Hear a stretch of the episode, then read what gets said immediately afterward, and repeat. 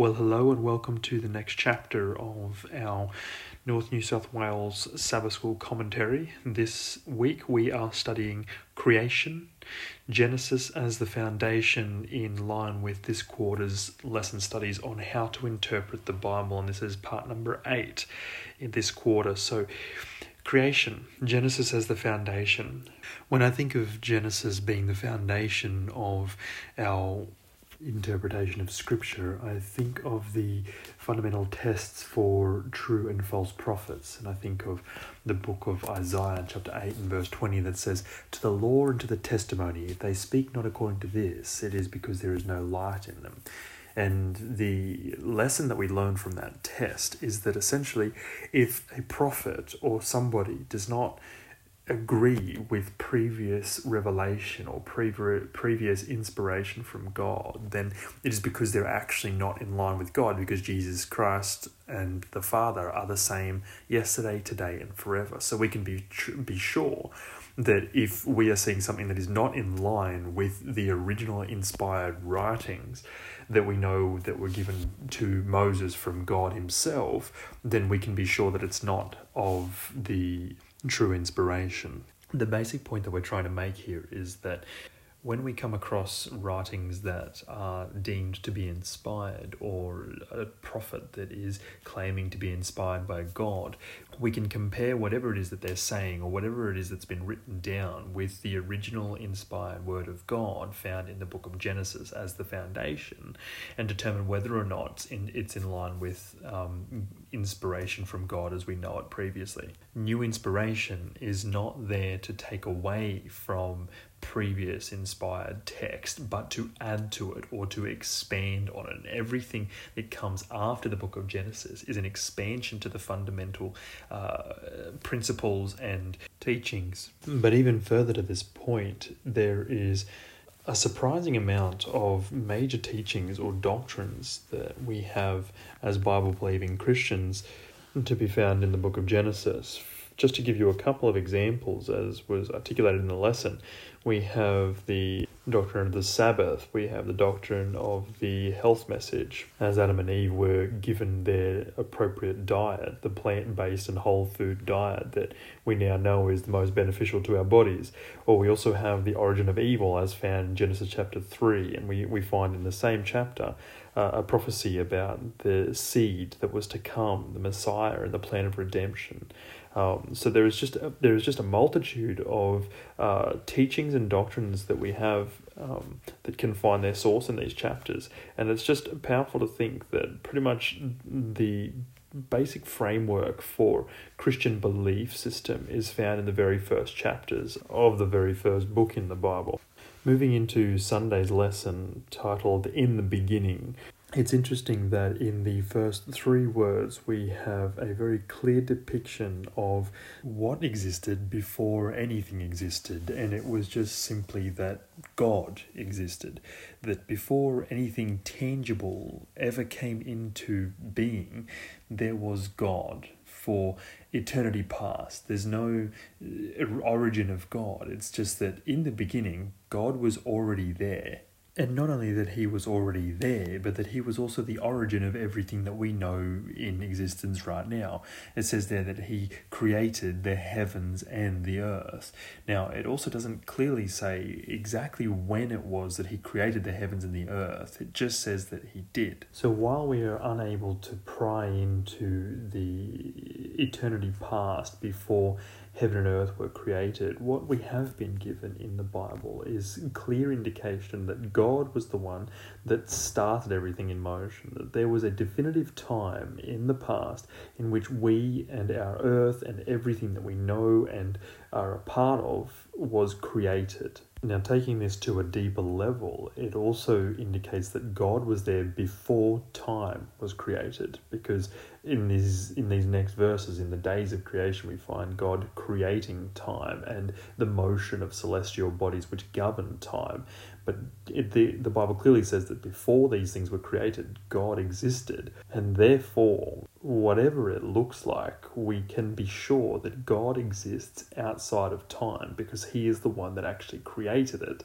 Now, this just blows my mind when I consider the first chapter of the book of John as well, and the first three verses that say that in the beginning was the Word, and the Word was with God, and the Word was God all things were made by him, and without him was not anything made that was made. And John is just emphasizing through repetition that Jesus, being the Word, as we find out in verse 14, that was made flesh and dwelt among us, and we beheld his glory, the glory is of the only begotten of the Father, that John is just emphasizing by repetition here that he's saying all things were made by him, and without him was not anything made that was made. He's repeating the fact to make it emphatic that Jesus is the creator and that this creator that existed outside of time and before creation was incarnate in the man Jesus Christ and that this is the God that sacrificed himself on behalf of fallen humanity. And I feel like if we could come to this realization more fully in our own psyche, we would be saved so much questioning of our value or so much uh, insecurity about who we are or where we've come from. We were created by an infinite God who is outside of time, and that same God is the one that stepped down. This is the, the God that hangs the worlds uh, upon nothing, as the book of Psalms says. And he's the same God who uh, became a created being uh, so that he could then uh, die in place of those who didn't deserve it or could never truly appreciate what had been done on their behalf.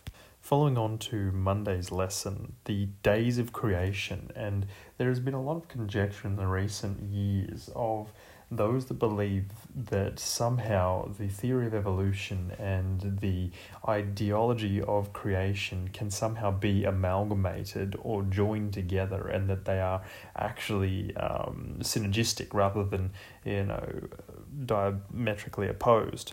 But aside from the fact that there is just no justification for a literal seven day week if we do not have a literal seven day creation, there is another interesting concept that I came across when I was listening to the, the book compiled of all of A.T. Jones and Waggoner's Lessons on Faith. In the book, there was a sermon by uh, Jones, I believe it was, where he highlighted to the audience that if they did not believe that God had the capacity to speak and it would be done, then they were essentially evolutionists. And he drew a comparison between people who believe that, that God created uh, everything in a literal six days, which at the time was just the norm. Every, everybody believed that God created in six days, and it's only in recent times that this has been sort of adulterated to, to the random differing perspectives that people have on when or how, or how long it took God to create the world.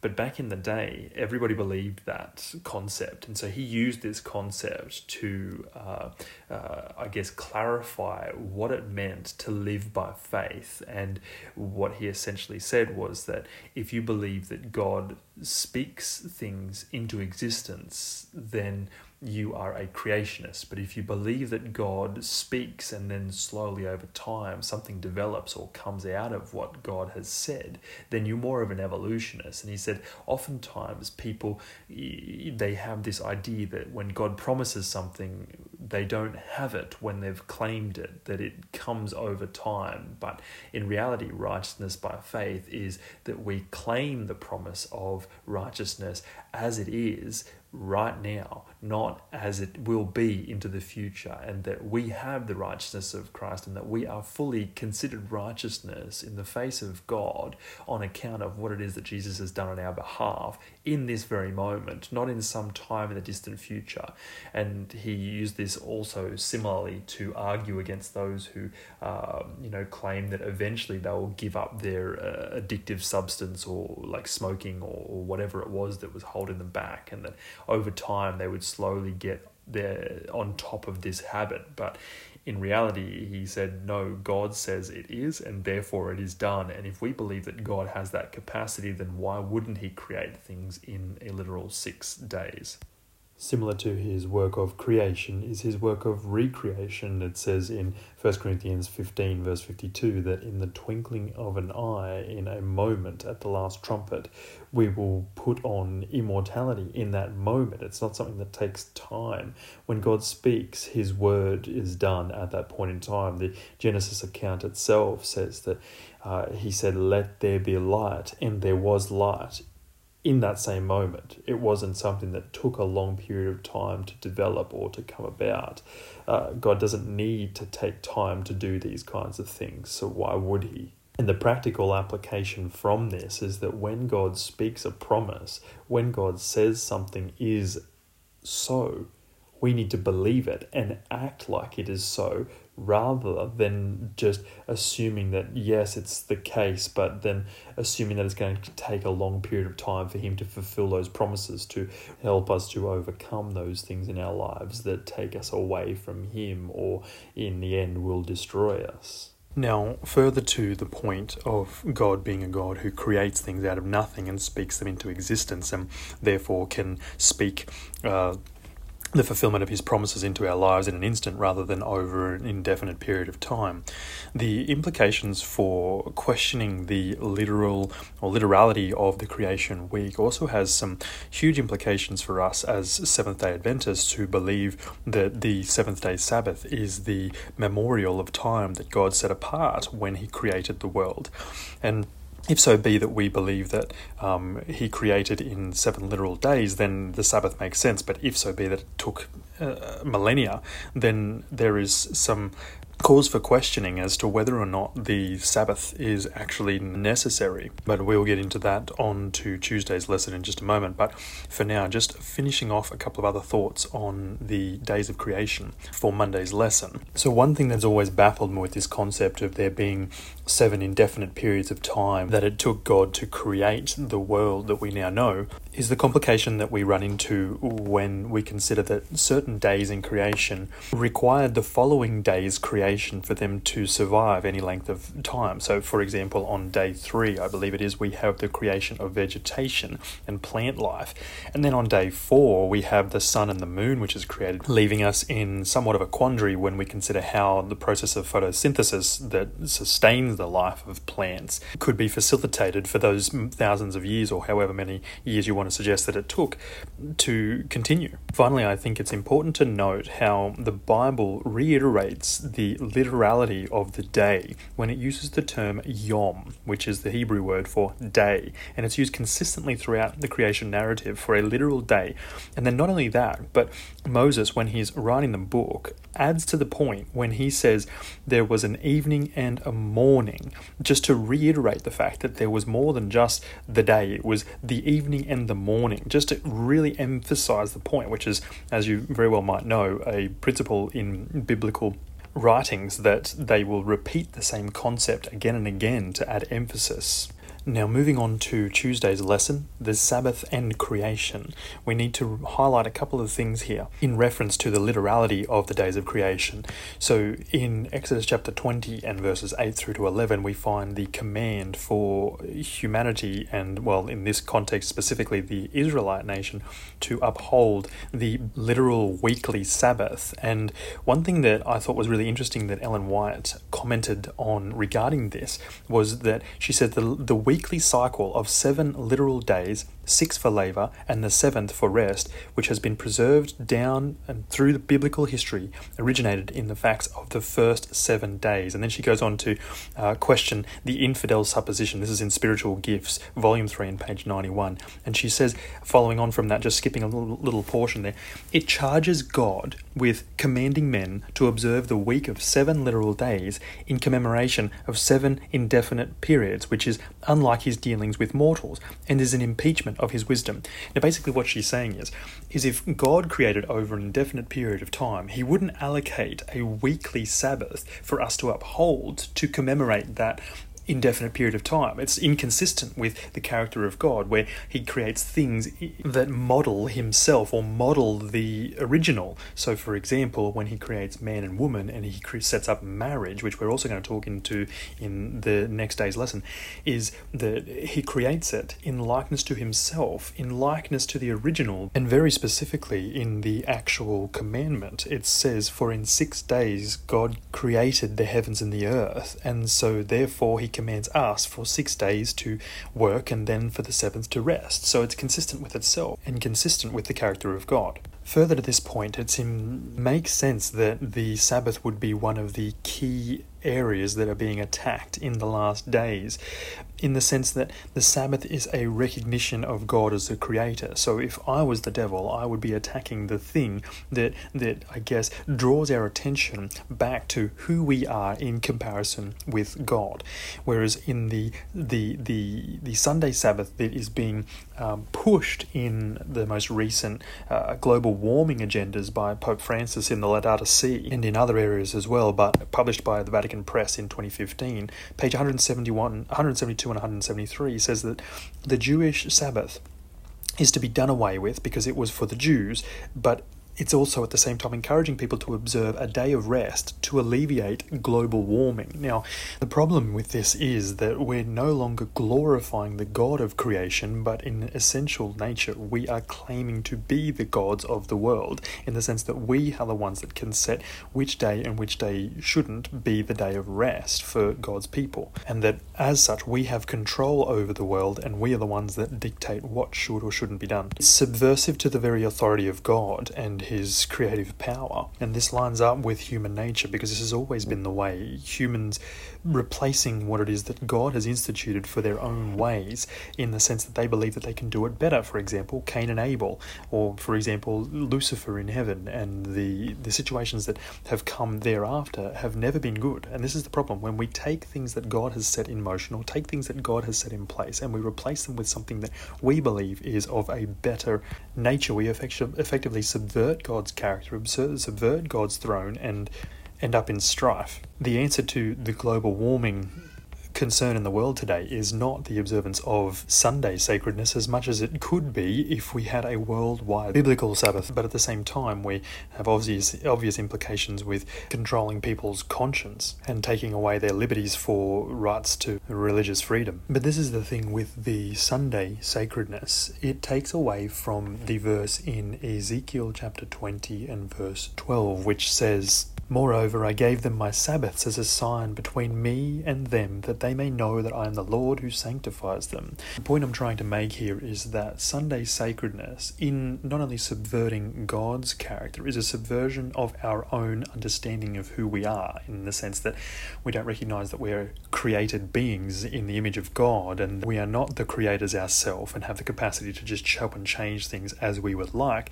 But on top of that, that we actually are sanctified or purified, made holy by God, and the Sabbath significant of that fact as well. It's not just about acknowledging God as a creator, but also the God uh, that is the recreator. He's the one that recreates us, and it inherently uh, implies that we require recreating. Whereas setting aside the original Sabbath and focusing in on Sunday sacredness takes away from the fact that we actually require sanctification or to be made holy, that we can somehow reach reach holiness or reach righteousness in and of ourselves. But the Bible is very clear, and one verse in particular that comes to mind is Jeremiah 17, verse 9, that says, that the human heart is deceitful above all things and desperately wicked, and who can know it?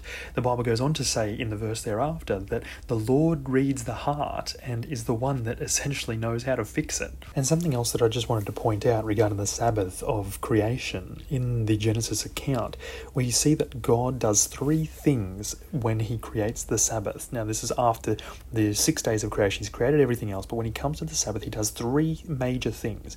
He says that that he blesses it in Genesis 2, verse 3. It also says that he rested in Genesis 2, verse 2, and then it also says that he sanctified it or set it apart for a holy use or made it holy, essentially. There is no other day in the Bible that receives these three designations. This is the thing. We get too focused on, on tangible realities rather than on spiritual reality. And you see this in the ministry of Jesus, where the people that have just been fed, the 5,000, find him on the other side of the, the sea and they come to him and they're like basically requesting for him to give them the bread always that he had given them the day before. But he tries to draw their attention to spiritual things, and you can see it that he just repeats himself as he says, like, no, no, no, you've, you've got to start striving for things of the spiritual um, sustenance rather than things of a physical sustenance.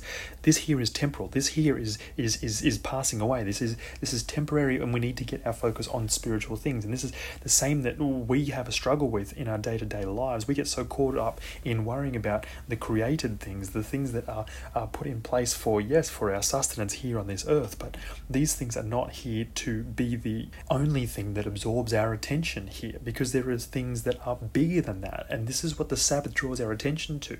This is why God highlights the Sabbath in these three ways and sets it as such an important part of a seven day week. It's because it's to draw our attention to things of a spiritual nature. Otherwise, we'd get so caught up in the, the created things and the work of our hands and in the things that He's given us to, to be blessed by that we would not focus in on Him. But now He's given us time apart from those things to rest from the tangible, to rest from the physical, and to focus in on the blessings that He has provided and to focus in on the, the sanctification which He provides, the, the, the, the holiness that He provides. Now, Ellen White highlights this as well in the lesson in the Great Controversy. She is quoted as saying, The Sabbath lies at the very foundation of divine worship because it teaches the great truth in the most impressive manner, and no other institution does this.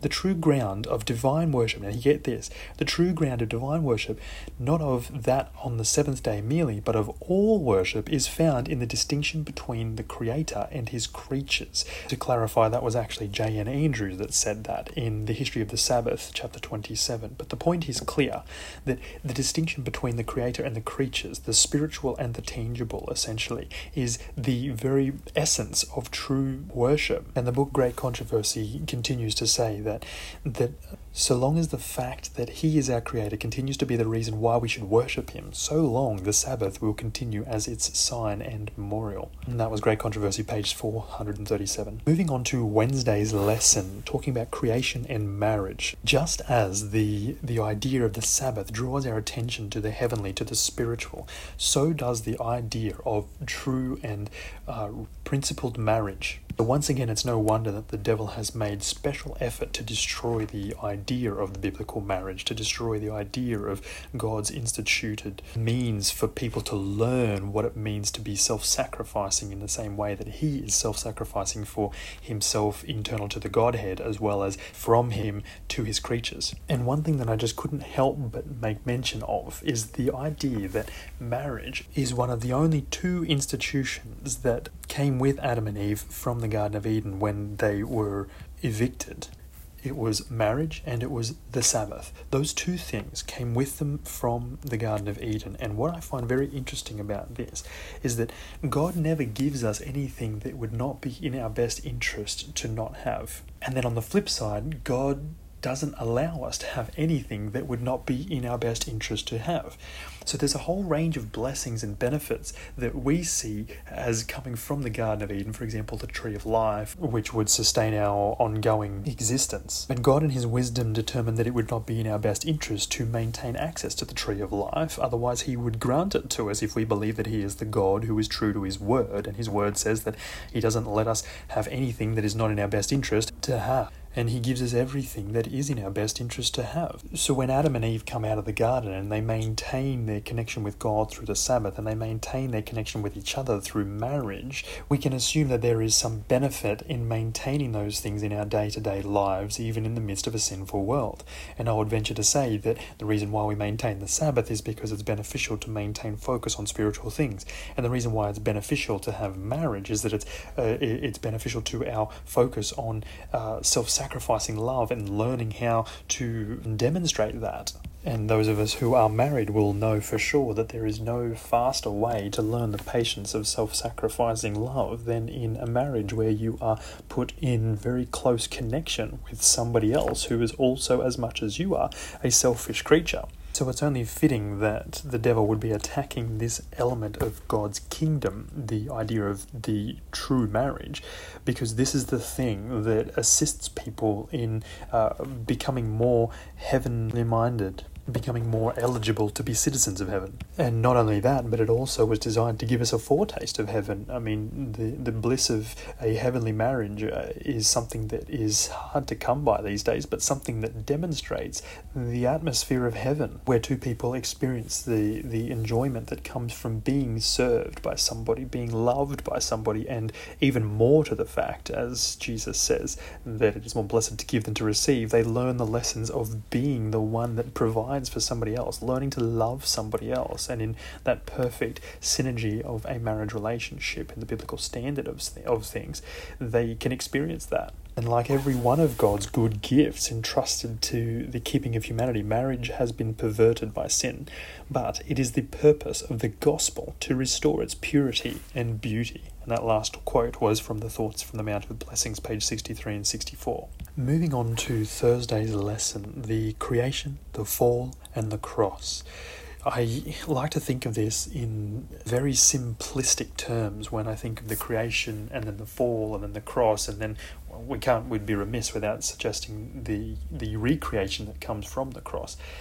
I look at it kind of like a, a, graph, and, and the, the graph starts out quite high, but then takes a huge dip, which is where the fall takes place. And at the very bottom of the fall is the cross. And then as the cross is, is taken a hold of, as the cross is imbued into somebody's life, or, or the, the person takes a hold of it, it essentially lifts the line up to the top end of the graph and even higher than where it was before because of what it is that uh, we experience through redemption. My father once put it like this that, you know, in the perfect world, in heaven and on the perfect earth, there was no experience of the entirety of God's character until sin entered the world. Now, I'm not suggesting that sin was something that God uh, designed to be an inherent part of his universe, but there's one aspect of his character that could not be demonstrated without somebody falling away, without some form of uh, sin coming into the existence.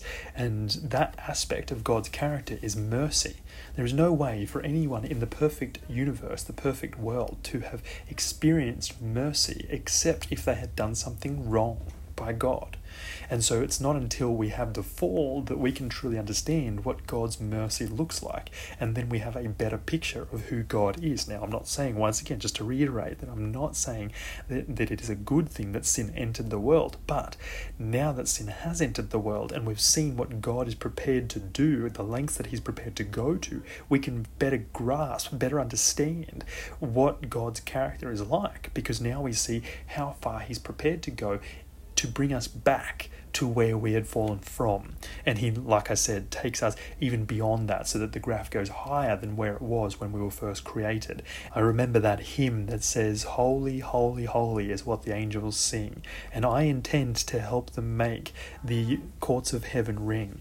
But when I sing salvation's story, they will fold their wings, for angels never felt the joy that our salvation brings. It's not until we experience that wholeheartedly for ourselves that we can truly begin to recognize what it is that has been done on our behalf and the, the, the, the depths of God's character as demonstrated when people fall away from Him and from relationship with Him. Now, one thing that was really powerful that I think the lesson brought out in this topic of creation, the fall, and the cross is the comparison between the evolutionary perspective and that of the theistic perspective. So, the evolutionary perspective that says that there has been millions of years that has been uh, of, of, of, of natural selection, life and death, and life and death, and life and death, and slowly but surely those adaptations taking place has led to where we are right now. But the fundamental problem with that, when we try and marry that up with the theistic perspective of God creating over millions of years, or God creating over indefinite periods of time, is that the idea of God's perfect world is undermined because God's perfect world says that there is no death, no suffering, no pain, no dying, and, and, and nothing to um, uh, cause tears. But the evolutionary perspective would suggest that that is the case, that God, that is the way that God operates, and that God desires death to be present for, for, for the natural process of things to take place and for, for uh, the eventual uh, development of humanity as we know it today.